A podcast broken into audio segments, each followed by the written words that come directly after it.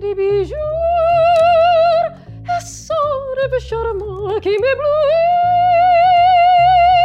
Où si je vais. Inilah Endgame.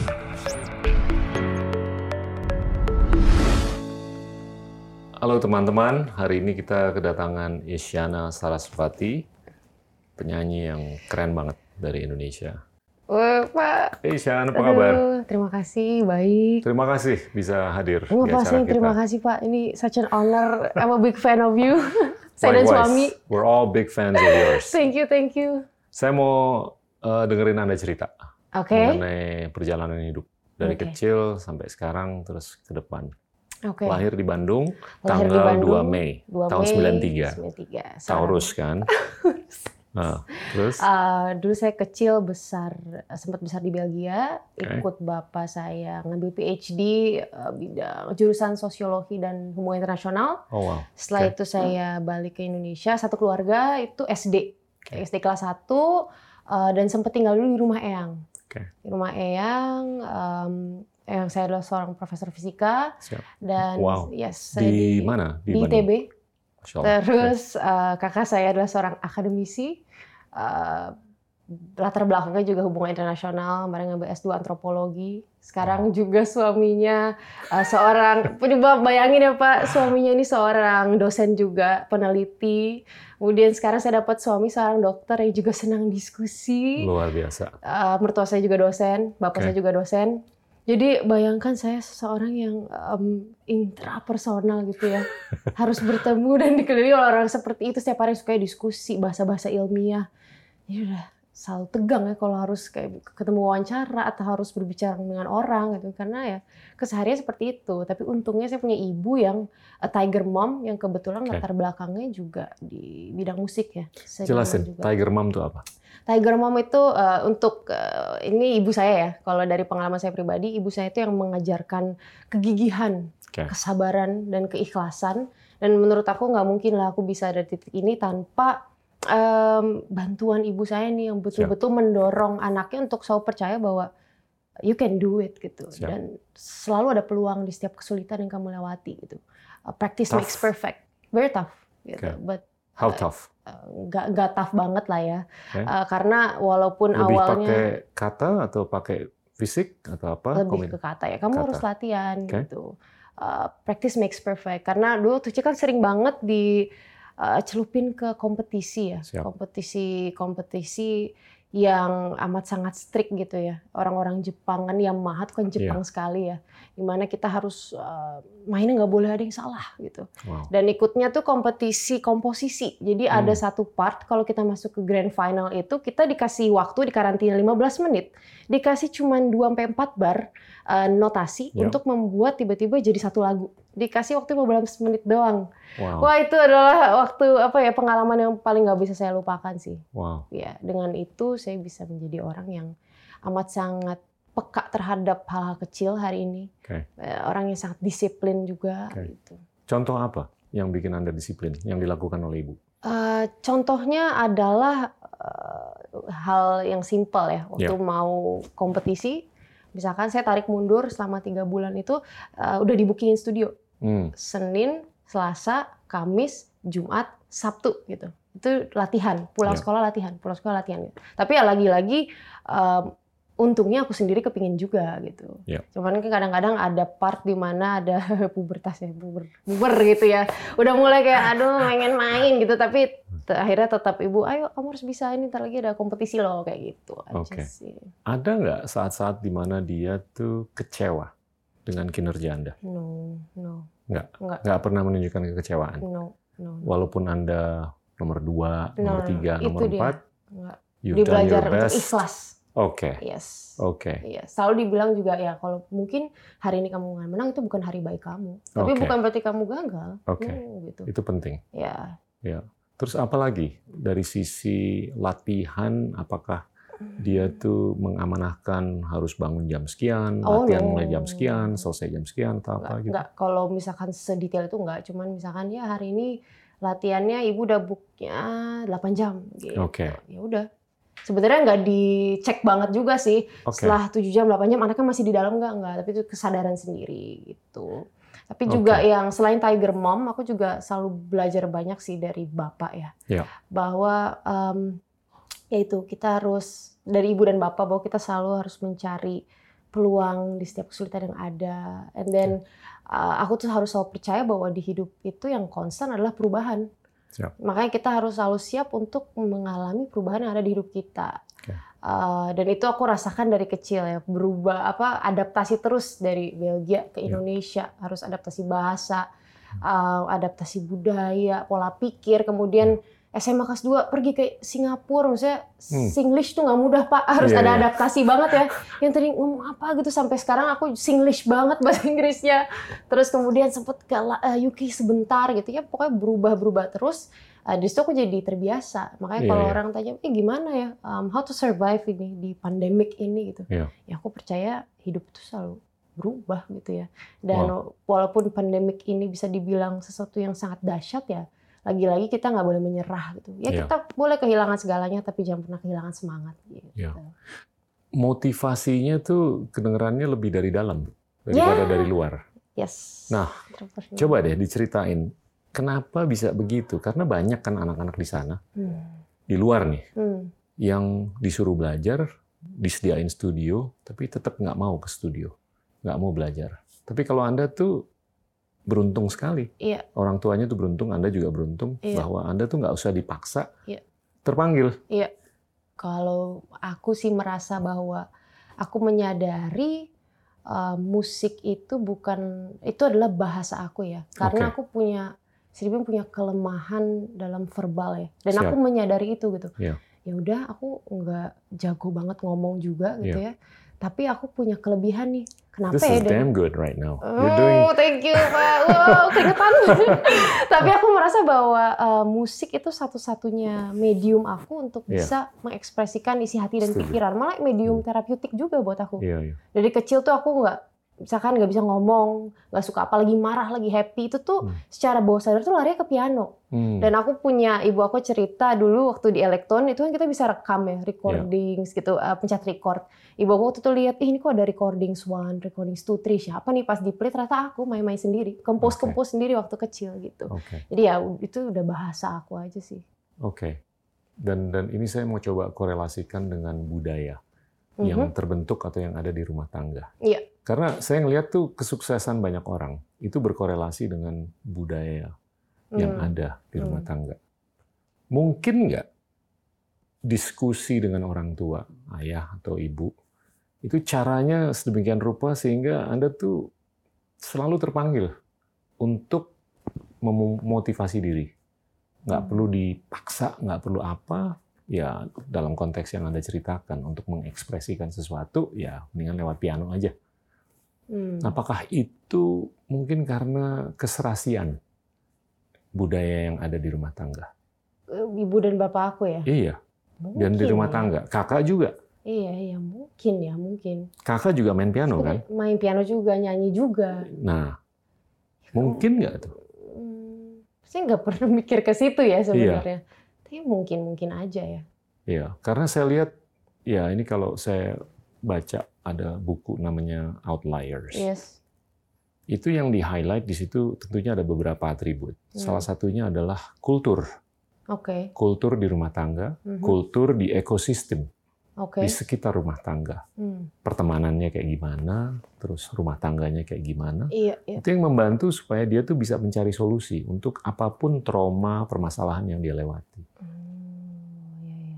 Dan dan kesuksesan seseorang itu kalau menurut saya berkorelasi dengan ya bukan hanya budaya tapi kerja keras. Yes, yes. Nah, kita ngomong mengenai kerja keras. apa tuh, Pak? Ya. Berapa jam sehari? Dulu waktu kecil bisa 8 sampai 12 jam. Wow. Hmm. Berapa tahun itu Eh, dilakukan? dari umur 7 sampai umur sebelum ke Singapura tuh berapa? 15, 16. 16? Ya. Oke. Nyambung. Karena Iya. di buku itu disampaikan biasanya yang Hmm. extraordinary dalam dimensi apa pun lah, Iya. mau dalam athletics kayak olahraga atau musik Mhm. atau politik dan Mhm. apa pun itu jumlah jam yang dialokasikan Sepuluh ribu. 10.000 ribu. Ya. 10,000 hours law ya. I believe in 5 that. jam sehari Hmm. itu kurang lebih 1000 jam setahun. Kalau Iya. lima hari seminggu. Hmm. Kalau Anda anggaplah 7-8 tahun, Iya. ya lewat tuh 10.000 jam. Ada. Ya, saya percaya sih sama itu. Iya. Jadi pengen ngomongin nature and nurture juga jadi Nah, ya. Gimana? Nih, tapi ini eh, you kepercayaan dan more in nature atau in Nah. nurture? Ini kayaknya agak panjang nggak apa-apa ya Pak? Gak apa-apa. Jadi nature itu kan eh, yang aku pahami adalah potensi yang diberikan Tuhan pada kita ya, Siap. tanpa kita meminta gitu ya. Dan aku percaya kita di sini tugas manusia itu adalah mengubah potensi tersebut, kita bisa sebut aset itu jadi ya capital, jadi modal. Dan how to do it gitu. Ya harus didukung dengan nurture. Nurture ya dari lingkungan, dari keluarga, lingkungan keluarga, sekolah, latihan. Ya. Yang menurut aku minimal selama 10.000 jam itu atau Ya. bahkan 100 ribu jam. Maka ya dengan itu kita bisa merubah si aset itu menjadi modal untuk menjalani hidup. Nah kalau di, ngomongin nurture itu kan minat yang dibentuk oleh lingkungan. Ya. Eh, ya yang paling besar mungkin keluarga ya. Betul. Dan em, aku sih Pertemanan. pertemanan, keluarga, lingkungan ya. Ya. Dan kalau sebenarnya ngikutin nurture aku doang, ngelihat tadi kan aku dikelilingi oleh dosen-dosen akademisi eh, bahasa ilmiah, ya mungkin aku jadi dosen atau jadi peneliti, tapi karena aku mengikuti nature aku dan aku punya tiger mom, aku merasa bahwa ya, dan aku hmm, apa ya, aku tuh eh, menyadari bahwa Tuhan tuh memberikan dua kecerdasan pada aku gitu, kecerdasan musikal dan kecerdasan intrapersonal. Jadi aku Hmm. fokus di situ. Gitu. Aku uh, dan aku suka mungkin melihat orang-orang itu tidak paham akan uh, nature mereka, potensi yang mereka miliki gitu. Ya. Nah, kalau aku sih bersyukurnya aku paham akan itu. Ya. Jadi aku fokus ke situ. Kita harus mensyukuri variabel-variabel yang benar-benar menguntungkan Anda. Yes. Iya kan? Iya, iya, iya. Nah, ini juga diangkat dalam buku ini, di Iya. mana unsur keberuntungan Oke. itu sangat berperan. Yes. Anggaplah ada orang seperti Anda, Hmm. tapi mungkin aja nggak dikelilingin oleh orang-orang yang seperti yang ngelilingin Anda. Oke. Mungkin aja dia jadinya nggak kayak Anda. Oh, iya. Iya kan? Iya, iya. Dan timingnya juga. Iya. Ya, Anda lahir tahun 93 kan. Hmm. Itu di saat di mana mungkin internet baru aja mulai. Hmm. Ya kan? Mm-mm. Di mana komunikasi itu lebih bisa dilakukan lewat pipa-pipa yang tambah. Iya. yang yang yang lebih banyak. Iya. Apakah itu mungkin juga berkorelasi dengan kesuksesan Anda? Iya. Saya nggak tahu, tapi saya saya cukup percaya bahwa bukan hanya budaya, bukan hanya kerja keras, Luck. tapi juga luck. Iya luck plays a big part Yes, yes. in life. Let's let's talk about luck. Hmm. Do you believe in luck? Do you believe in horoscope? Horoskop ya iya bisa dibilang iyalah Oke. suka membaca juga dan uh, kalau bacanya yang baik-baik ya diamini kalau kurang baik hmm, enggak kok gitu sih Oke. ya Tapi tapi I believe in luck lah tapi ada juga pepatah, Mm-mm. if you practice hard, if you practice harder, yes you get luckier. oh really Iya dong. oh If you don't practice at all, how do you know if you're iya lucky? sih betul betul betul Iya kan? iya iya Dan dan itu saya percaya banget korelasi antara kerja keras dengan keberuntungan. iya iya Jadi you're blessed. amin amin Terus kalau saya mau tanya, boleh tanya musikalitas Anda Hmm, dan kalau latihan iya itu gimana sih? Rutin-rutin yang dilakukan? Em, Mungkin dulu bisa juga sih- dikasih contoh kalau mau. Dulu beropera. sih eh, ya dengan latihan 8 sampai 12 jam ya, Ya. itu salah satunya ya. Terus juga menambah jam terbangnya dengan ikut kompetisi. Oke. Bikin komposisi, terus ikut kursus karena kan aku orangnya memang senang sekali belajar ya. Mau itu secara formal, tidak formal. Ya. Jadi eh, lewat kompetisi-kompetisi, Hmm. terus juga ikut master classes. Jadi Ya. belajar banyak dari para jenius musik ini eh, secara langsung maupun tidak langsung. Kalau langsung ya dengan mentor-mentor, dengan dosen. Yang nggak langsungnya ya pasti lewat karya-karya mereka. Oke. Pokoknya terus belajar gitu. Em, Kalau kalau ke piano, Iya. apa rutin-rutin yang dilakukan? Rutin-rutin yang pertama dilakukan, apalagi akhir-akhir ini ya, langsung bikin karya. Dan eh, dulu, bukan dulu sih, Oke, sampai mungkin sekarang. sebelum titik mulai Ah, Oke. membuat karya. Dulu waktu masih Masih kecil. waktu. Ah, Iya, biasanya karena kan ada les ya, Iya. les piano tuh setiap hari apa gitu. Jadi aku biasanya latihan, sama kemudian selain itu juga melimpahkan emosi aja sih. Oke. Kalau marah atau lagi happy, main aja ngawur. kapan mulai nulis lagu? Eh, Tujuh tahun ya. Umur Tujuh, delapan tahun. ya. SD ya, itu tujuh ya. Wow, Ya, ada juga satu lagu yang aku ciptain buat Hari Ibu. wow. Hmm. Waktu Wow. SD. Oke, terus kalau sekarang kalau anda ke piano, Mhm. anda memainkan karya Karya. heeh. langsung. Langsung. Karya yang sudah dibuat atau komposisi baru? kan? komposisi baru bisa itu suka aku taruh di uh, social media kadang-kadang kayak Oke. kayak ngeras lagi ngerasa ini nih main aja deh terus post dan aku cerita oke ini yang lagi aku rasain gitu kayak misalnya uh, one minute composition gitu. Apa Cerita yang deh. Apa yang Eh, mempengaruhi eh, warna komposisinya? ah yang Emosi, emosi.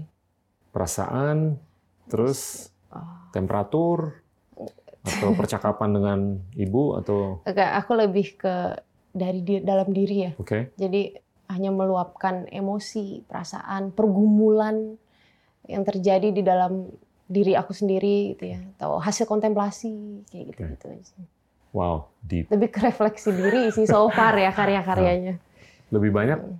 apa warnanya Eh, secara genre atau Mm-mm. secara kalau sekarang bisa dibilang orang lebih melabelingnya progresif rock Oke. klasik juga ya ada unsur Oke. klasiknya let's talk about rock. that oke anda diinspirasi oleh terinspirasi oleh Dream Theater yes dulu tuh tahun 60 70-an bahkan sampai tahun 80-an ada Mhm. beberapa band yang Mhm. zaman saya Mm-mm. saya suka dengerin iya iya yang pertama tentu yang namanya Queen Uh, yang kedua Pink Floyd oke yang ketiga Rush Ya.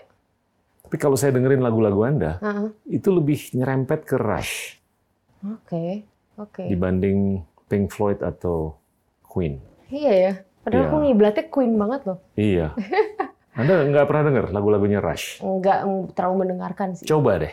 Iya, iya, iya. Kayaknya agak ada. Nah itu Iya. kenapa sih bisa ke Dream Theater, Queen? Sebenarnya em, kalau dicabut distorsinya Iya. dan instrumentasi lain selain piano bunyinya klasikal banget, Pak. Ya. Cuman karena dimasukin unsur distorsi, terus arrangement full band, Siapa culpritnya nih yang masukin distorsi ke hidup Anda? Queen, Siapa yang kenalin Queen ke Anda? Bapak. Ah, Hmm, itu. Bapak saya. Oke. Mm-mm. Dia suka banget sama Queen. Suka banget banyak genre musik ya. Oke. Queen, The Beatles, uh, Simon Garfunkel, country songs juga suka, jazz, Oke. gitu-gitu. Kalau Queen apa yang bikin Anda suka? Um, Freddie Mercury atau Brian May atau siapa? ya Atau- selain uh, atau karena ada operanya? Salah satunya itu, yang kedua saya suka banget ya mereka tuh uh, apa adanya aja ya, bi- bikin musik tuh ya nggak sesuai dengan struktur gitu loh. Eh, Bisa berhenti di sini, tiba-tiba ganti. Ya gimana mereka aja. Kalau itu rasa ya itu dari hati mereka, mereka lontarkan dan mereka tidak memperdulikan respon orang gitu. Iya. iya. Dan itu yang uh, aku apply juga ke mindset aku bahwa yang penting sebagai senimannya happy dengan karyanya, jujur gitu dan ya udah percaya aja apa yang lahir dari hati sampai ke hati juga. Oke. Ke depan gimana nih? Bakal terus progresif I don't know actually karena warnanya? uh, aku bikin karya itu selalu cukup spontaneous ya. Yep. Jadi ber- tergantung momentum dan fase hidup aku. Mungkin sekarang aku lagi di masa yang pengen mau eksplorasi ini, genre ini, keluarnya kayak gitu. Tapi Ya. nggak pernah mau menjanjikan juga ya sama pendengar aku bahwa oke selamanya kan kayak gini. Enggak sih. Karena aku juga nggak pernah merencanakan album ketiga dan single sekarang tuh Ya. berbunyi seperti ini gitu. Oke. You'll never know lah. Oke, kita udah ngomong mengenai budaya, rumah tangga, keberuntungan, Hmm. kerja keras. Apalagi sih yang menurut Anda membentuk kesuksesan Anda? Apalagi ya yang membentuk kesuksesan aku. Iya. Em, Ibarat kata gini loh. If you could do it again, how would you do it differently to make yourself better? Wah, nggak pernah kepikiran lagi. Saya orangnya nggak suka lihat ke belakang soalnya, Pak. uh, soalnya Apa itu udah udah udah oke banget nih, udah udah cukup puas banget. karena aku merasa kalau aku balik lagi pun belum tentu jalannya sama gitu ya. Iya, iya. Kayak ada game tuh zaman dulu, tuh apa yang di komputer kalau dipencet kita pencet satu bisa kebuka banyak jalan. Iya. Kalau selanjutnya tuh bisa bom apa ya main main sweeper atau apa gitu ya. Iya. Nah, aku tuh percaya hidup tuh kayak gitu. Kadang Iya, kita sekarang melangkah di tahun ini gitu ya. Tahun waktu itu aku 2000 berapa melangkah, waktu itu kebuka semua Iya, pintunya gitu. Tapi belum tentu aku balik lagi, aku melangkah, siapa tahu bom. Jadi ya Iya. udah em, jadikan sukses-sukses kecil yang sudah aku alami itu ya sebuah pencapaian sampai Iya. titik hari ini tapi nggak mau lihat ke belakang sih. Oke. Saya mau tarik balik dikit deh ke masa waktu di Singapura dan di Mm-mm. Inggris. Kenapa ngambil keputusan untuk ke Singapura dan ke Inggris? Ih, ini agak lucu sih Pak. Tapi, Gini loh, ini, nyambung ke pertanyaan saya sebelumnya. Heeh. Mungkin nggak sih Anda sesukses sekarang kalau Ah. Anda nggak ke Singapura sama ke London? no, no. Ini Really? ceritanya cukup Oke. menarik. Coba deh, So kupas. Pertama dulu, eh, kenapa akhirnya milih Singapura? Hmm. Karena di Nanyang ini, Nanyang Academy of Fine Arts Fine ini Arts, ada yang ya. namanya eh, fast track. Di mana saat kita memiliki sertifikasi tertentu di musik, kita nggak usah lulus SMA, bisa langsung kuliah.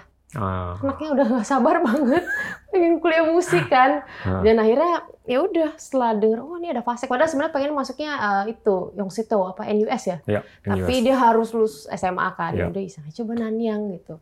Ternyata pas dan aku punya sertifikasi itu dari Ya. umur yang cukup dini. Ya udah aku um, uh, audisi. Nah, sebenarnya adalah aku tuh ngambil majoring in piano. Pengennya piano. Tapi uh, dua minggu sebelum aku audisi itu kecelakaan. Jadi tangan aku di gips. Ouch. Wah, gimana Kecelakaan tuh? di Singapura apa di, di sini? di Indonesia, di Oke, Bandung Oke. lagi acara OSIS dulu saya ketos Pak. Wow. ketos kayak bikin acara bike day. Oke. Taunya aku kecelakaan, keguling. Aduh, down banget kan. Tapi Hmm. tetap harus audisi mau nggak mau. Ya udah akhirnya aku tetap berangkat. Ya udah lumayan lah, tinggal gips dikit masih bisa main. Taunya sebenarnya keterima. Tapi yang saya Wow. kejar itu sebenarnya beasiswa. Hmm. Dan eh, akhirnya eh, aku kembali memutar otak gimana ya, walaupun down banget, tapi mikir, oh aku punya sertifikasi yang sama nih di vokal. Apakah aku, aku coba aja ya iseng tanya, boleh nggak sih re-audition tapi change major? Ternyata mereka bilang, oh boleh gitu. Karena kamu berangkat lagi aja ke Singapura tas gini. Oh ya udah. Akhirnya aku berangkat, keterima di vokal dan dapat scholarship. Ya Masya awalnya Allah. agak gimana ya, karena kan cita-citanya ingin jadi pianis, pengen jadi konduktor ya, komposer aja gitu. Iya. Nggak pernah membayangkan mukanya yang dilihat orang, tapi punggungnya doang gitu ya. Nggak pede gitu kan. Tapi ternyata masuk ke vokal dan aku rasa nggak apa-apa juga, aku juga suka. Terus eh, subjeknya juga seru, ada acting class, ada language classes ya, ada apalagi dance class ya, pokoknya banyak lah opera gitu kan Wow. ternyata eh, dari hal yang pada saat itu aku rasa itu adalah kiamat kecil aku itu Hmm. membukakan jalan dan membawaku ke titik hari ini. Coba aku nggak belajar vokal gitu ya, nggak Iya. tetap ngambil minor composition segala macam. Iya. Kayaknya aku nggak akan ada di titik hari ini deh, nggak akan Ah, tahu I see. teknik menyanyikan uh, classical music seperti tadi gitu Iya. yang begitu sulit.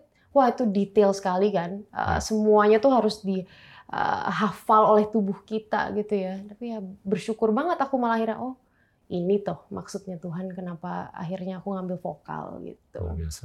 Luar biasa. Mm-mm. Oke, itu Singapura kan. Singapura.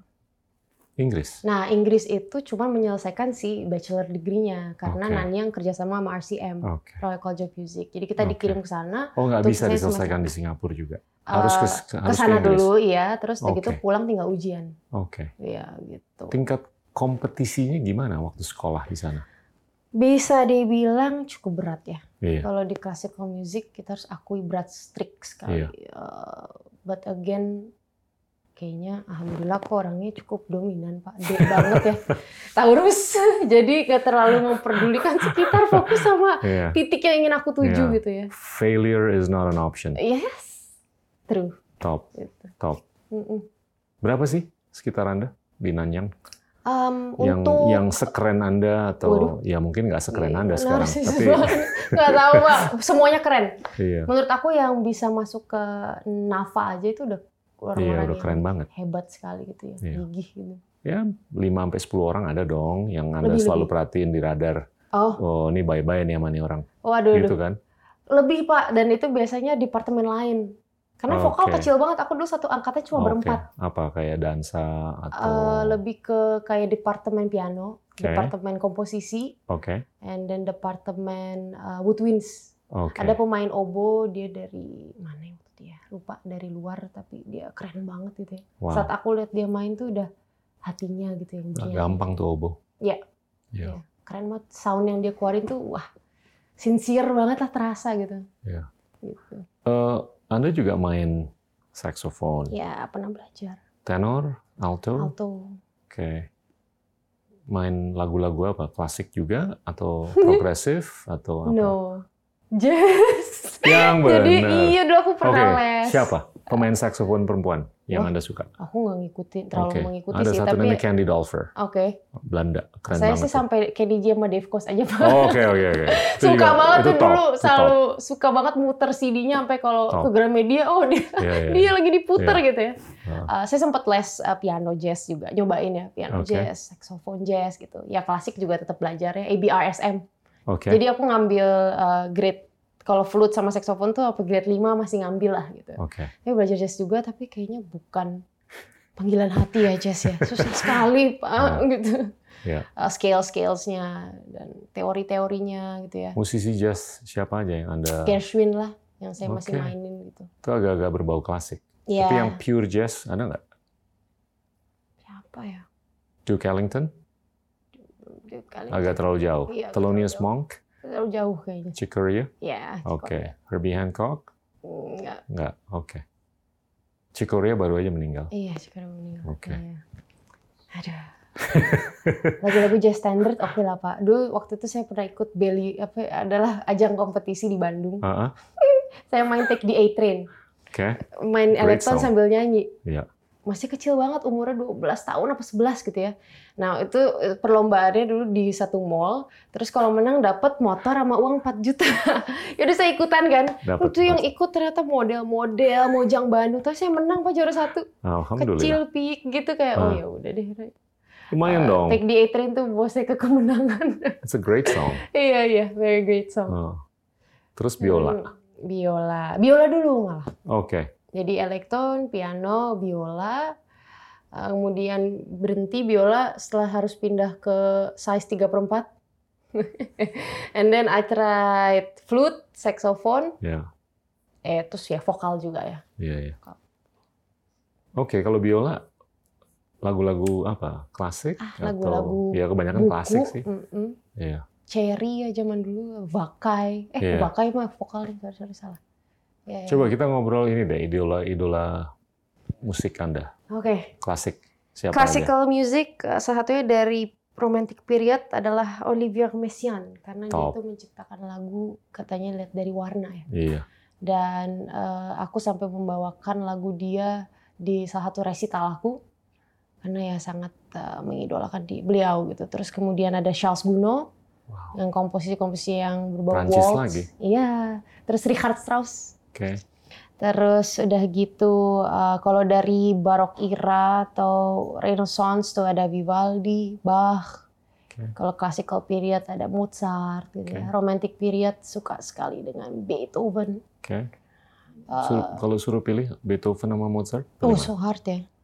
Different style pak. Ya. Different style yang nggak bisa milih ya.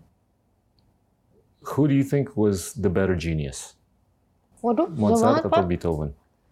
Ah, nggak- dua-duanya sih. Dua-duanya punya karakter masing-masing ya. Kalau dari Mami. sisi produktivitas, saya pilih Mozart. Mozart ya pasti Mozart ya. meninggal umur berapa? 34, 35. Hmm, hmm. Beethoven umur berapa? 56, 57 Hmm, kalau nggak hmm. salah. Tapi Mozart ya. Ya. ya Tapi betul. dia yang lebih awal kan? Iya, dia yang iya. menginspirasi Beethoven Classical, dan yes, lain-lain. Betul, tentunya. betul. betul. Terus apa lagi kalau Ah, klasik? siapa lagi ya? Banyak banget. Debussy? saya lupa. Ya Debussy. Iya. Debussy Iya kan? juga. Tuh dulu Debussy tuh Dia tuh Ah. belajar mengenai gamelan, iya, iya, pentatonik dan lain-lain betul. dan betul, sangat mewarnai musik-musik dan musikalitasnya dia. Iya, iya. Keren sih. Apalagi? Siapa lagi ya? Wah, kalau ditanya gini nggak Nah, kalau dikombinasiin Queen, Pink Floyd, Rush, Mhm, Dream mhm. Theater dengan Mozart, Mhm. Bach. Wow, tuh gila tuh yang keluar, Iya. ya kan? Nah, sekarang saya mau tanya, nih saya mau stretch lagi nih. Oke. Untuk ke depan, Yep. untuk memperkaya repertuar Anda, Yep. apa nih rencananya? Apa perlu di-expand eh, inventory musik yang mau didengerin? Atau udah cukup? Nggak perlu lagi dengerin musisi-musisi lain Hmm. untuk kita bisa berkarya Ya, aku lebih sih kaya ke depan. selalu em, senang mau belajar ya dan mendengarkan hal baru. Jadi nggak pernah menutup untuk hal itu gitu. Oke. Em, gimana ya cara expandnya?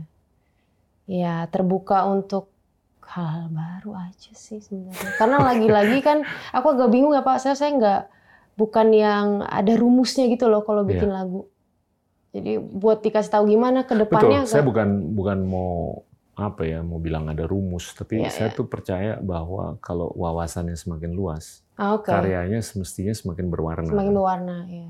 Mungkin harus dalami jazz kali bisa jadi. Bisa juga ya kan? atau dangdut atau apa, Oh saya iya, nggak tahu, iya, iya, ya kan? iya. Bisa jadi, bisa jadi. Atau mungkin dalam klasik tuh kita explore aja musisi-musisi yang lain yang Iya, belum iya. dieksplor. Tuh, tuh. Atau dalam progressive rock Iya. mungkin perlu diperdalam mengenai Iya. Rush Iya, atau nah Genesis sempat nyentuh nggak? Eh, Genesis sempat dengar, bapak saya ngasih dengar Ah. Genesis yes. Tapi aku sih tetap yang melekat banget di hatiku sebenarnya Queen ya. Iya, Tapi jadi penasaran Rush nih, pengen dengerin albumnya langsung. iya Iya, iya. harus. Malah ada orang-orang yang setelah dengar lagu-lagu terbaru aku, Unlock the Key. El Sonyo itu mereka bilang mirip Nightwish. Saya kalau dengerin Sonyo tuh kayak Rush Iya ya. asli. Berarti mereka juga ada unsur uh, barok di situ ya? Apa Ada. klasikal gitu ya? Ada, Ada, ya? banget, ada Hmm. banget. Oke. Dan time-nya juga uh, agak-agak beda. Ya, Anda kan suka nyanyi ini kan ya waltz ya, tiga Iya. per empat lah ya. Iya, iya, iya. Pernah nggak eksperimen dengan 5 per 8, 7 per 8? Ada, ada. Oke. ada. Di lagu Unlock the Key dan Il Sonyo ada uh, Oke. time sickness time sickness tersebut Bagus. lah. Heeh. Nah itu kalau menurut saya tuh nyambung Iya, dengan band-band yang dulu saya suka dengar di Oke, tahun oke. 70-an. Oke. Gitu. Apalagi Siana, Apalagi ya? sebelum kita maju ke depan nih. Hmm, apalagi apanya nih Pak? Sampai ngeblank kan? Mengenai masa lalu Anda, Oh masalah. yang membentuk Anda supaya bisa menjadi inspirasi untuk Ah, masyarakat luas di Indonesia. what else? Karena you're you're a special talent, Aduh, Iya amin kan? Pak. Ini nggak amin, gampang loh untuk bisa ketemu orang yang bisa berkreasi seperti Hmm. Anda. Dan ini kalau menurut saya produk dari banyak variabel Hmm. yang yang yang sangat menopang kesuksesan Anda. Dan saya mau coba highlight aja atau mau coba keluarkan apa nih yang bisa bermanfaat. Ya? Um? Purpose, talk about purpose. Purpose. Karena saya kalau ketemu orang sukses, Hmm. itu dia punya purpose. Iya. Iya kan? Iya. Banyak orang tuh yang beda. Nggak sukses karena dia nggak punya purpose atau sense of purpose. Iya. Do you have a sense of purpose? Aku punya satu tujuan hidup. Kalau Hmm. Cerita. sebagai musisi, Iya. saya pengen banget selalu bisa membuat karya yang uh, berpengaruh dan mengubah Siap. mengubah orang lain misalkan dari yang tadinya lemah jadi kuat lagi, dari yang uh, terpuruk jadi bangkit, ya dari yang buruk jadi baik gitu ya. Iya. Karena saya merasakan itu setelah mulai mengeluarkan originals gitu ya lagu-lagu sendiri dan wah itu rasanya nggak bisa diungkapin dengan kata-kata sih. Nggak nyangka aja ya hasil dari eh, itu kontemplasi seorang seniman, hasil dari breakdown seorang seniman, dari kesedihan ternyata tuh bisa memberikan impact baik terhadap orang lain, bisa life changing buat orang. And orang tuh bisa craving for more gitu kayak Ya. "Yuk berkarya lagi. Saya pernah tuh ada orang datang nangis menurut saya. Hmm. Makasih buat karyanya. Kayak bingung. Bisa, bisa sampai kayak gitu ya? Wow gitu. Gila sih ini gitu. Dan dan karena itu ya saya selalu bilang, aduh saya pengen punya karya yang bisa mengubah, dan membantu orang lain gitu. Pengen punya sesuatu yang bermanfaat lah sebelum saya mati gitu untuk Ya. dunia ini. Pur- My purpose in life. Itu salah satunya. Iya. Tapi kalau untuk dunia klasik gitu misalkan, Hmm. ya saya tetap pengen menggapai cita-cita saya yang tertinggi yaitu membangun sekolah musik Oke. Yang dari dulu, dari kecil kalau ditanya, selain pengen jadi maestro, adalah saya mau bangun sekolah musik saya dengan kurikulum dan silabus yang dipikirkan dengan saya dan tim gitu yang Ya. saya punya gitu. Karena aku rasa sedih apa bukan sedih ya, kok nggak nyambung jadi sedih. Aku rasa sayang banget apa yang sudah aku pelajari selama ini gitu, nggak Iya. aku bagikan ke orang. Karena takutnya pak kalau ilmu nggak dibagikan lupa, Iya. ya kan? Apa ini Iya. aku udah udah jalan berapa tahun ya lulus sekolah tuh enam tahun gitu kan. Iya. Ini kalau nggak lama-lama dari situ nggak mulai lupa nih ntar gitu ya. Padahal banyak sekali gitu yang saya pelajari pada saat saya sekolah musik yang rasanya bisa dibagikan kepada anak-anak yang sangat bertalenta di Indonesia yang harusnya Betul. punya rumah safe home gitu, punya room, training tempat training mereka Iya. untuk jadi musisi hebat gitu. Nggak hanya skill dan teknik doang lo belajar menjadi musisi itu ada kedisiplinan, Iya. terus how we apa ya memandang dunia ini, terus em, ya gitu bisa peka terhadap sekitar karena Iya. itu semua yang saya pelajari sekarang buat saya jadi peka terhadap semua gitu Iya. nggak hanya saya sebagai musisi tapi sebagai pribadi Saya pengen kayak gitu musik Indonesia terus kayak gitu gitu Iya. pengennya ya amin Amin, amin, amin. Gitu. Insya Allah. Ini kalau saya lihat Indonesia ini kan sebetulnya talentnya tuh banyak banget kan. uh banyak Tapi banget kalau ya saya berkali-kali ngomong lah, kenapa sih kita tuh kok masih aja belum bisa menang di Grammy? iya ya kan? iya, Joey pernah lah Iya, nominasi kan. nominasi Tapi nggak ada alasan kita nggak bisa kan. Gitu. Nah kalau saya mau coba kupas ya, apa yang anda bisa lakukan supaya kita tuh bisa benar-benar kelihatan di level-level seperti itu gitu loh. hmm Oke, saya tangkap tadi Anda bisa membenihkan iya Iya kan? iya iya talenta-talenta Iya. baru atau bahkan bisa memupuk Iya. talenta-talenta yang yang muda yang pengen kayak Yes. Anda dan Iya. segalanya itu bagus sekali. Hmm. Tapi apa lagi yang bisa dilakukan? Ya, ini sih sebenarnya berharap banget ya. Kalau soalnya saya Iya. ngeliat dari eh, Korea gitu ya. Mm. Korea itu kenapa sekarang bisa sampai K-pop itu merajalela. Eh, saya pun adalah fans K-pop juga. Iya. Dan saya ngelihat bahwa eh, karena K-pop ini kita tuh jadi juga ingin belajar budaya Korea. Itu hebatnya gitu ya. Hmm. Dan ternyata setelah saya cari tahu segala macam, eh, salah satu bantuan terbesar juga pemerintahnya sangat support, Pak. Betul. Jadi saya sangat berharap sih kita juga para musisi juga bisa Iya. disupport lebih lagi sih sama pemerintah gitu ya. Oke. Untuk mendapatkan ya misalkan em, koneksi-koneksi untuk digaungkan namanya di mancanegara iya. seperti itu. Ya, saya sih berharapnya kayak gitu karena eh, dukungan pemerintah tuh kuat banget yang kita Iya. dikasih diperkenalkan ke sini ke venue ini atau ke mana gitu ya Iya. komunitas apa gitu kan sebenarnya membantu kita juga supaya namanya semakin dikenal gitu Iya. ya karena yang aku lihat sebenarnya musisi Indonesia tuh sudah banyak diminati oleh orang luar cuma kami nggak punya aksesnya gitu ya kurang gitu aksesnya gitu sih Itu lebih kalau menurut saya sih pemerintah bisa memfasilitasi, tapi Iya. yang mendukung tuh ujung-ujungnya swasta.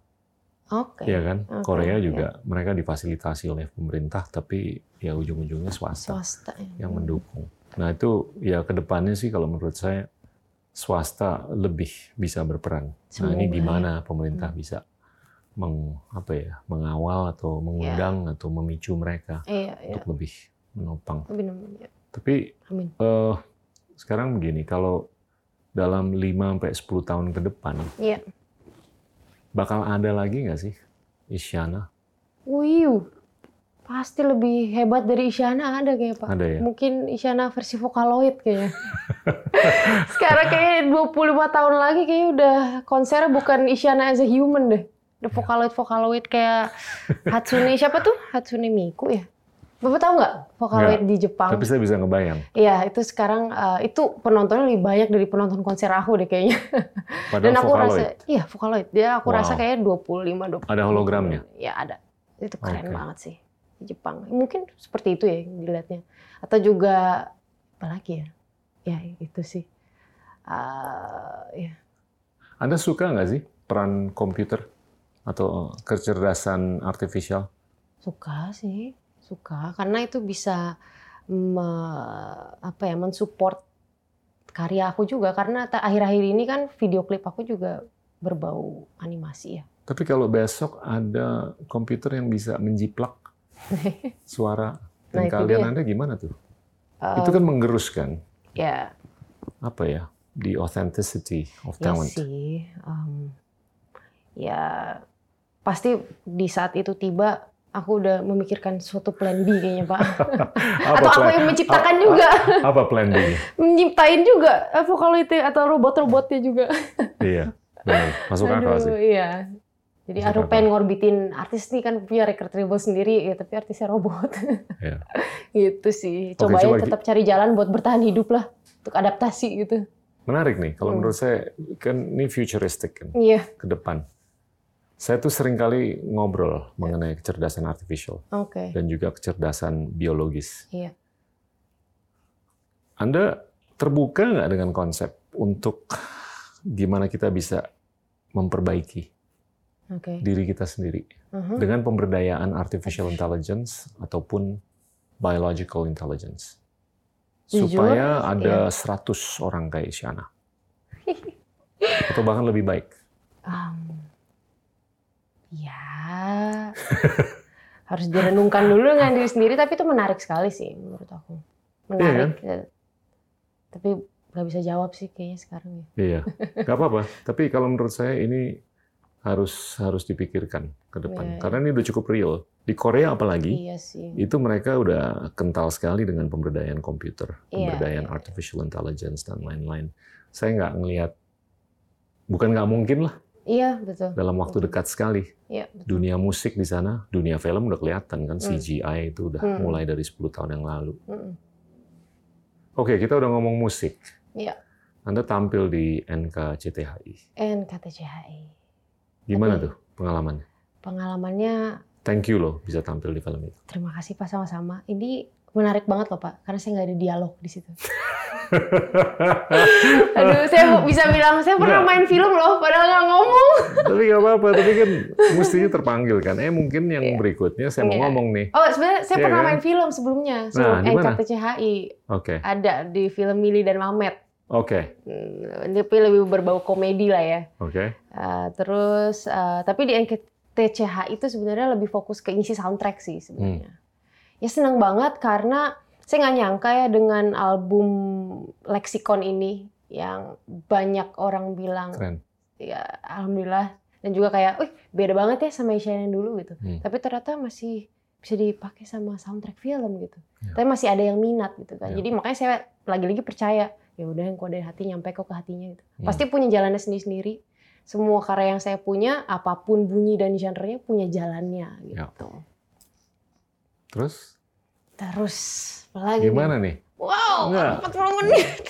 Di film nanti berikutnya gimana? Wah, saya sih terbuka. nih. Saya terbuka banget sih uh, dengan main film karena sebenarnya kan waktu opera kan kita Iya. juga belajar teater ya, Iya. acting class gitu. Cuman uh, uh, ini belum ada tawaran aja nih. Yuk, kalau ada yang mau main di psikopat mau Nah, saya. gitu. Apa tuh filmnya Lady Gaga sama A si- Star is Born. Aduh, Aduh. gila. Keren banget sih. Ya berbau musical juga pengen banget. Ada film berbau musical. Ya apa pun lah, tapi kan seorang penyanyi itu bukan berarti dia nggak bisa acting, Ya, ya. ya kan? Proven. ya, ya, ya. I can see you in the film industry. Oh really Pak? Iya. Eh seben eh enggak enggak jadi. Oh ini dekat ya, kan nggak boleh spoiler. Eh, jadi Pak. Ntar aja off air ngomongnya. Iya, iya. Eh coba deh, Hmm. kasih lihat deh. Kalau opera gimana? Satu dua not. Wuhu! Oh oke. Tapi ini saya liriknya agak lupa ya. Nggak apa-apa. Apa-apa kan? Improv aja. Oh dia que des bijoux et qui m'éblouit.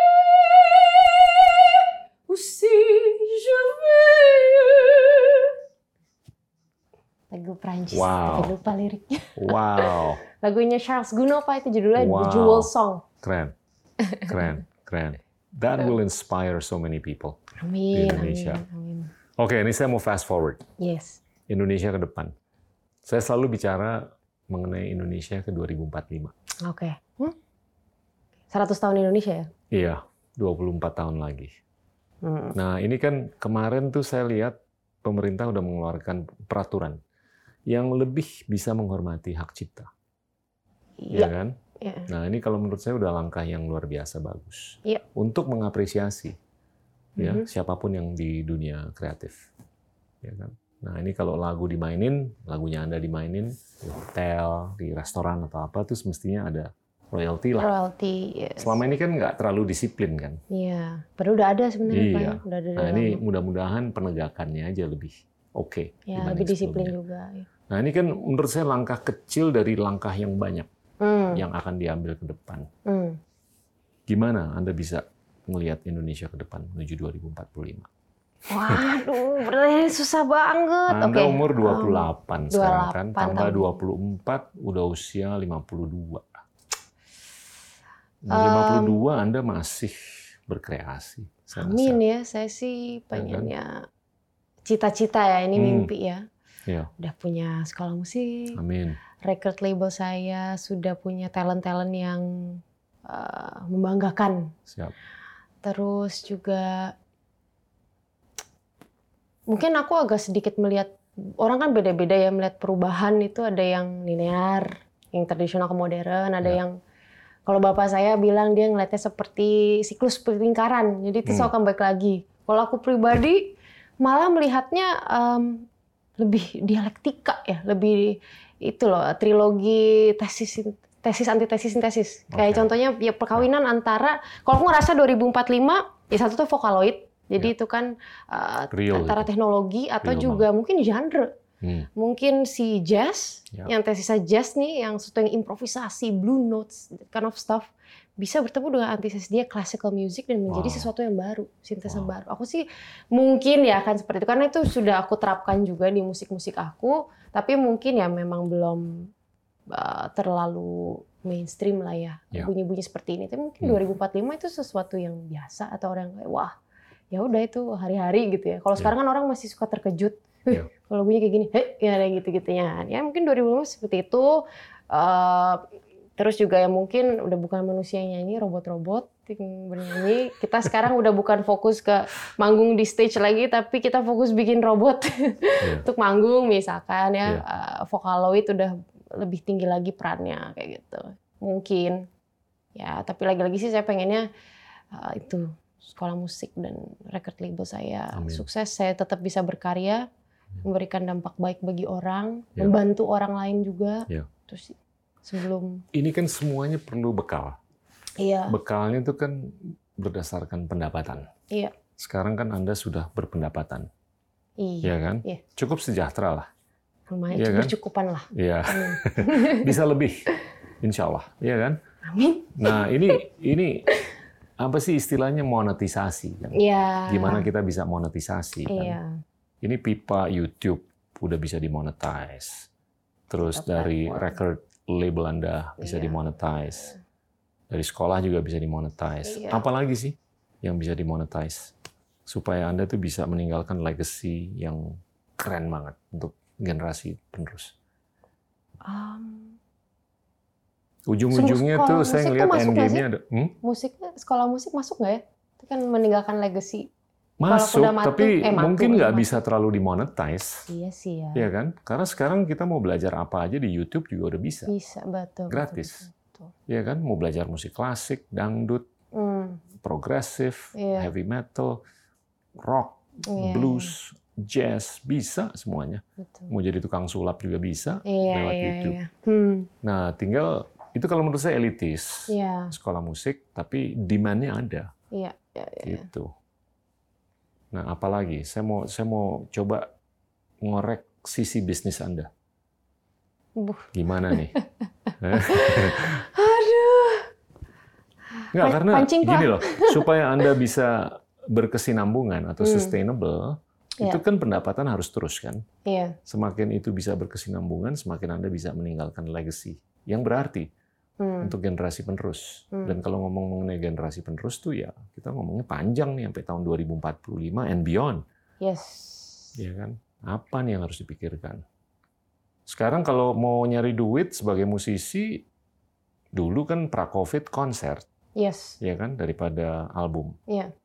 Dan apakah dari YouTube aja cukup selama pandemi?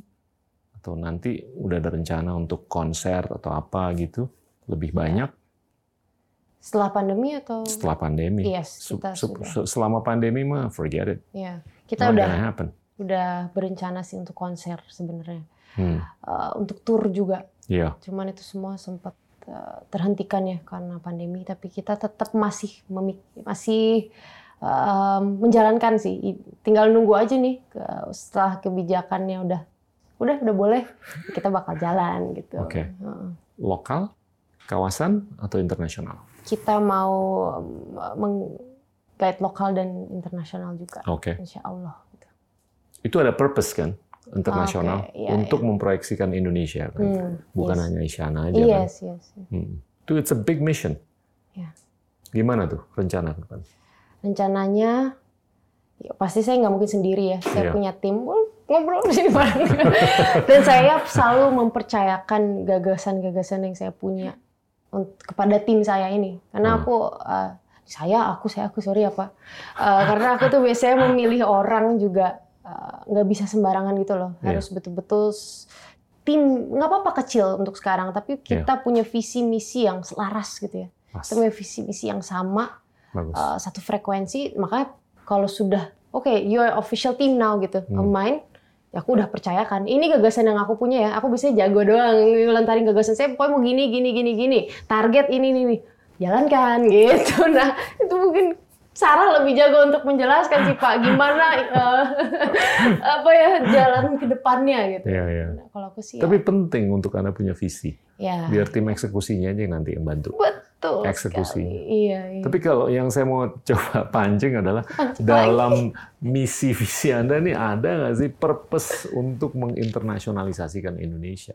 Oh, ada Karena gini dong. loh, saya tuh agak-agak gemes lah. Indonesia itu kan semestinya gila loh, negara terbesar nomor 4 di Iya, dunia, iya, demokrasi terbesar nomor 3 di dunia, Iya, negara muslim terbesar di dunia. iya.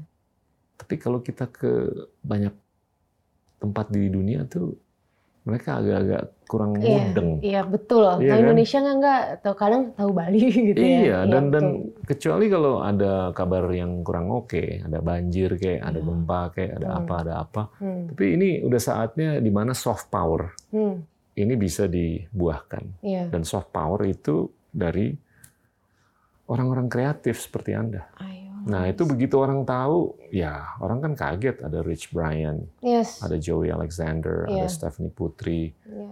ada siapalah. Nah, ini tiba-tiba, eh, ada Isyana Sarasvati. Nah, saya juga pengen banget ya kita Holy bisa cow, kayak gitu. dia nyanyi di Carnegie Hall. Aduh, amin ya. Iya kan? Iya, iya, iya. Gimana tuh? Well. Saya pengen sih oh, melihat itu terrealisasi. Aduh, amin, amin. Mungkin salah satu eh, rencana paling dekatnya adalah memang kita harus tur keluar ya Pak. Harus, Harus tur itu salah satu Harus. caranya ya.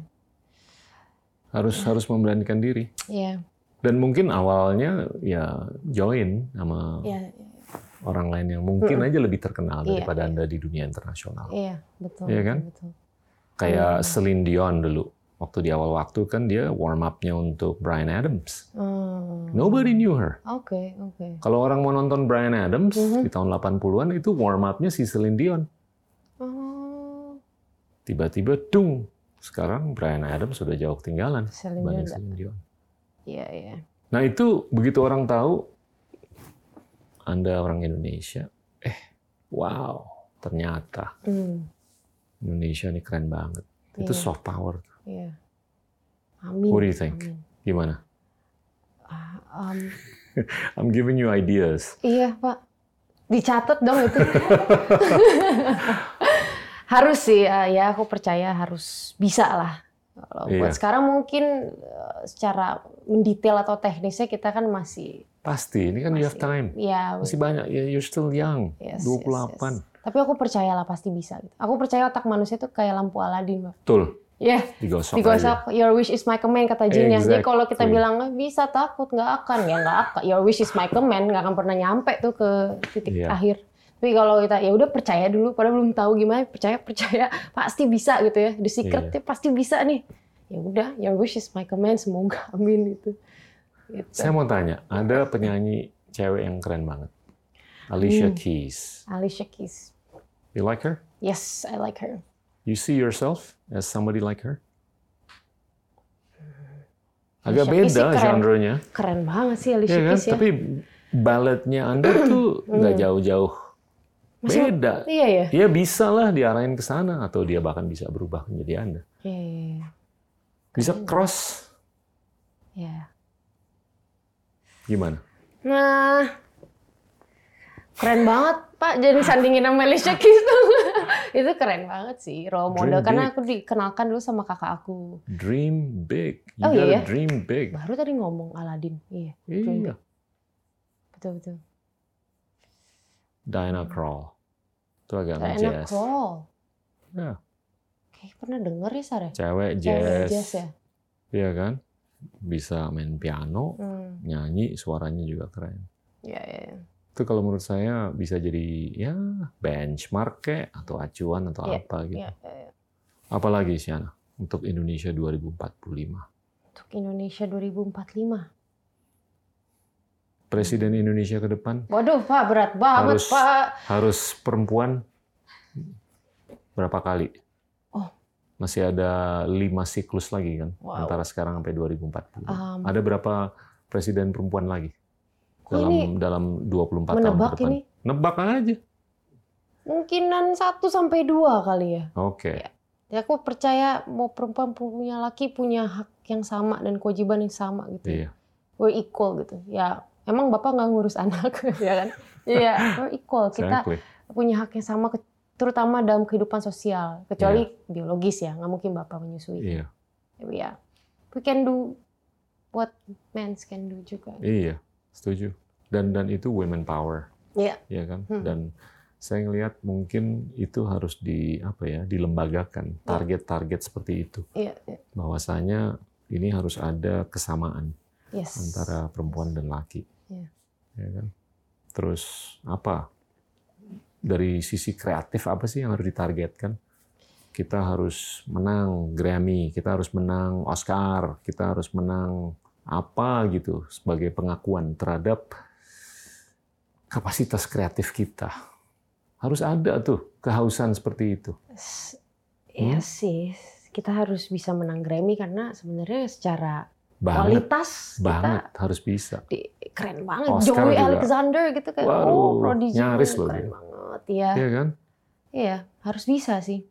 Em, kita juga bisa orang tuh kalau di luar nanti 2045 Wow, I admire I-pop, Indonesian pop gitu ya. Exactly. Jadi udah bukan bukan udah bukan ya. Wah, I love K-pop, I love I-pop gitu. Iya. Bisa dong, pasti kita bisa Iya. gitu. Bollywood udah ada Iya, dari iya. India. Hmm. Bisa lah, pasti musik pasti bisa. Oke. Apalagi, Shana? Apalagi ya? Apa nih? Ada rencana mau sekolah lagi Selain bangun sekolah? pingin pingin. Sebenarnya eh, tadinya kan kepikiran memang langsung mau lanjut S2 ya. Oke. Eh, tapi ternyata jalannya ke sini dulu nih, mencoba eh, dunia entertainment gitu. Iya. Seru juga sampai lupa mau lanjut sekolah ya. Sampai aku berpikir suatu hari kalau dikasih kesempatan buat lanjut eh, ngambil master, udah bukan akan ngambil opera lagi Iya, bicara, tapi ngambil beda. music produ- producing kayaknya. Wow, Iya. I like that. Situ sih arahnya. Karena Iya. ternyata itu lebih aku butuhkan sekarang juga gitu. Nah, saya mau tanya. Dulu ada narasumber Mm-mm. yang sebelumnya, yang di dunia kreatif juga. Mm-mm. Dia tuh punya kebiasaan untuk ngelamun setiap hari. Oh, Iya kan? Suka. Ngelamun untuk mencari inspirasi. Inspirasi. Dan kalau menurut saya itu juga untuk mengobati diri dari kejenuhan. Hmm. Saya mau tanya kalau Anda, Hmm. dan itu it happens to everyone. Iya. Ya, every artist itu mereka akan nabrak tembok suatu saat. Iya.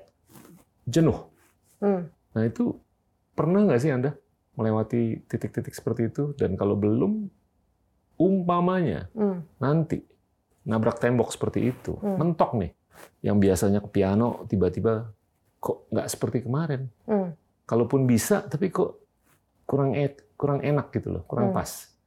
Nah itu kan merupakan bagian dari titik kejenuhan. Iya. Nah itu apa yang kita bisa lakukan atau Anda lakukan untuk bisa meng-recharge atau bisa meng-repurpose?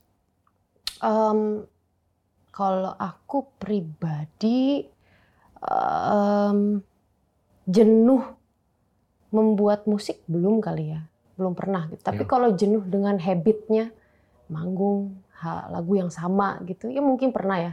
Sampai Oke. akhirnya terbawa ke oh, nggak mau ngapa-ngapain hari ini, ya Iya. harus manggung deh gitu. Jadi gak di situ gitu hatinya.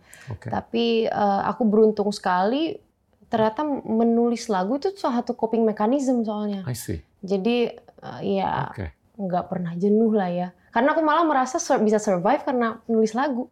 Iya. Saya nggak ada medium lain untuk aku menceritakan apa yang sebetulnya aku rasakan gitu ya. Kalau orang bisa mengenal aku gitu ya, mayoritas uh, Iya. listeners dan penduduk Indonesia mungkin Oh, Isyana tuh yang suka belibet tuh, Isyana tuh yang komedian banget tuh gitu ya. Padahal sebenarnya bisa dilihat dari karya-karyanya tuh um, ya much more deeper than that gitu. Berarti Oke. tapi kalian nggak bisa menemukan lagi tuh di mana-mana. Oke. Cuman bisa lewat karya. Kenapa? Karena aku nggak punya kapabilitas untuk menceritakan itu Ya. secara narasi dan kata-kata. Cuman bisa musik lah yang merepresenta yang mempresentasikan apa yang aku rasain gitu sih. Jadi kalau dibilang jenuh nggak ya? Ini, ini dengan asumsi Anda tuh perfectionist, Iya, ya kan? iya. Mungkin nggak sih Hmm. Anda kalau ke alat musik Mm-mm. Yang keluar Iya. itu nggak sebagus seperti yang Anda inginkan? Mungkin Ya. sering, tapi nggak dilanjutin. Nah, apa tuh pengobatannya? Main game Ah, itu yang saya mau dengar. dan makan. Oke, Yes, sama foodie oke. dan sama gamers. Take a break, Yes, take a ya break. kan? Tapi senangnya tetap di rumah. ya. Detach, disengage, Detach. terus at the right time balik lagi, betul, ya betul. kan? Nah, itu mungkin episodik. Tapi Iya. nanti akan ada saat yang mana itu it's it becomes a series of True, true, the same episodes. true. Nah, itu yang saya mau cari tahu karena saya agak-agak pernah ngalamin, yang kayak Ngalamin begitu itu ya. Kalau satu episode aja sih nggak apa-apa. Tapi kalau udah beberapa episode, balik main game lagi, balik ke alat instrumen apa alat musik lagi, kok Ya. masih begini lagi. Oke sih, orang lain bilang oke, tapi kedengarannya kok untuk diri saya sendiri atau untuk diri anda sendiri itu masih kurang. Oke. tulus gitu ya. Nah itu kalau menurut saya bukan perlu ada escape mechanism, Mhm. tapi kalau menurut saya harus ada medicinal mechanism, Ya, apa tuh Pak? obat. Oke. Oh, Bu- med- bukan obat yang dimakan, tapi apa yang kita harus lakukan yang therapeutic, yang bisa menjadi terapi, Iya, iya, iya. ya kan? iya. Nah, salah satunya yang disampaikan oleh narasumber sebelumnya itu Aha. Hmm. Oke. Kalau aku Menarik kan? menarik banget sih. Ngelamun ya. Atau meditasi, Ya. ya kan? Mencari mindfulness Yes. atau apa gitu. Yes. Rekreasi juga sih. Iya. Atau travel aja sebulan atau seminggu atau Iya. apa gitu. What do you think? Um, rekre aku mungkin lebih rekreasi ya. Nah, Itu pernah terjadi juga sih. Jadi pada akhirnya pernah tuh ya episode hadir terus kemudian udah nggak tahu lagi harus apa. Akhirnya aku beli tiket langsung besoknya ke Jepang. Iya. Amin lah. Apalagi kalau memang itu panggilan hati udah deh kayak rekreasi. Ya pulang Betul. dari situ lebih fresh sih. Betul. Dan aku tidak mau memaksakan juga ya pada saat um, bikin lagu terus tiba-tiba berhenti ya udah nggak mau maksain harus selesaiin gitu nggak kan lagi-lagi ya bikin lagu Iya. ya gimana momentum Harus melakukan sesuatu yang completely different, different ya ya kan? oh, Untuk bisa meng-refresh. yes yes yes Nggak tahu, itu sih intuisi aja ya. ya ya ya Saya sih mikirnya begitu. hmm. End game Anda apa? Husnul Khotimah ya kalau duniawi pasti yang tadi ya Iya, ulang lagi sekolah. ya, sekolah Terus jadi produser, gini-gini. pengen ah. terus berkarya Hmm. karya bisa dikenal berpengaruh Terus? Ya tapi semua orang pasti pengen mati masuk surga. Amin. In end game-nya ya. Habis apa lagi, Pak? No, Reinkarnasi that's, hidup lagi? that's Ya, perfect. That's perfect, right? Hmm. Gitu lah. Waduh, ini seluruh pertanyaan yang saya mau tanya udah saya tanya. Oke, Ada keren. ada komentar tambahan? Ah, tadinya aku pengen nanya balik, Pak, kan pengen belajar banyak ya. Ah, tapi lupa semua. Boleh lah, satu atau Nggak- dua, Nggak tapi- inget. Saking bener-bener starstruck. Apa udah nggak inget sih, Pak? Saya, saya ada kamera gini ya, tegang gitu. Saya ngelihat Anda sebagai orang yang benar-benar bisa menjadi panutan, Aduh, amin, Untuk banyak amin, orang. amin, amin. ya kan? Dan saya ngelihat bahwasanya kapasitas kreatif Indonesia ini luar biasa, Iya. luas dan dalam. Hmm. Dan ini harus diberdayakan untuk kepentingan bangsa kita nih, Iya, untuk bisa menjadi bangsa yang lebih keren. Yes. Dan ujung-ujungnya kita nggak akan menggunakan hard power Hmm, untuk meletakkan posisi Indonesia yes. Secara strategis, tapi kita harus menggunakan soft power. Soft power. oke. Soft power tuh mulai dari kapabilitas kita untuk berpikir Yes. dan juga berkreasi. Hmm. Dan Anda tuh sangat bisa berperan di situ. Amin. Itu amin. aja pesan saya. Ya, ya, ya. Terima kasih. Thank you loh. Terima kasih Siana. Pak. Saya belajar banyak juga hari ini. Sukses selalu Iya, ke depan. Sama-sama. Amin. Ya. Ya. Teman-teman, itulah Isyana Sarasvati. Terima kasih. Endgame is a podcast by the School of Government and Public Policy Indonesia, the first Indonesian policy school to offer a full-time master's program in English, and is a production of the Cinema, Indonesia's award-winning entertainment and technology company. Oni Jamhari and Angga Dwi Masa Songko are our executive producers. Ahmad Zaki Habibi and Jimmy Kuntoro are our supervising producers. Hana Humaira and Farah Abida are producers. Bobby Zarkasi is our director. Aditya Dema Pratama is our director of photography. Video editing by Felicia Wiradian. Alvin Pradana Susanto is our sound engineer. Ratri Pratiwi and Fiera Rahmawati are research assistants. Aulia Septiadi and Ferdizal Optama are our graphic designers. Transcriptions and translations by Isfi Afiani.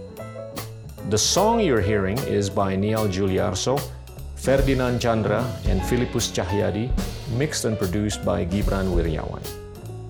The production of this episode adheres closely to the local authorities' health and safety protocols.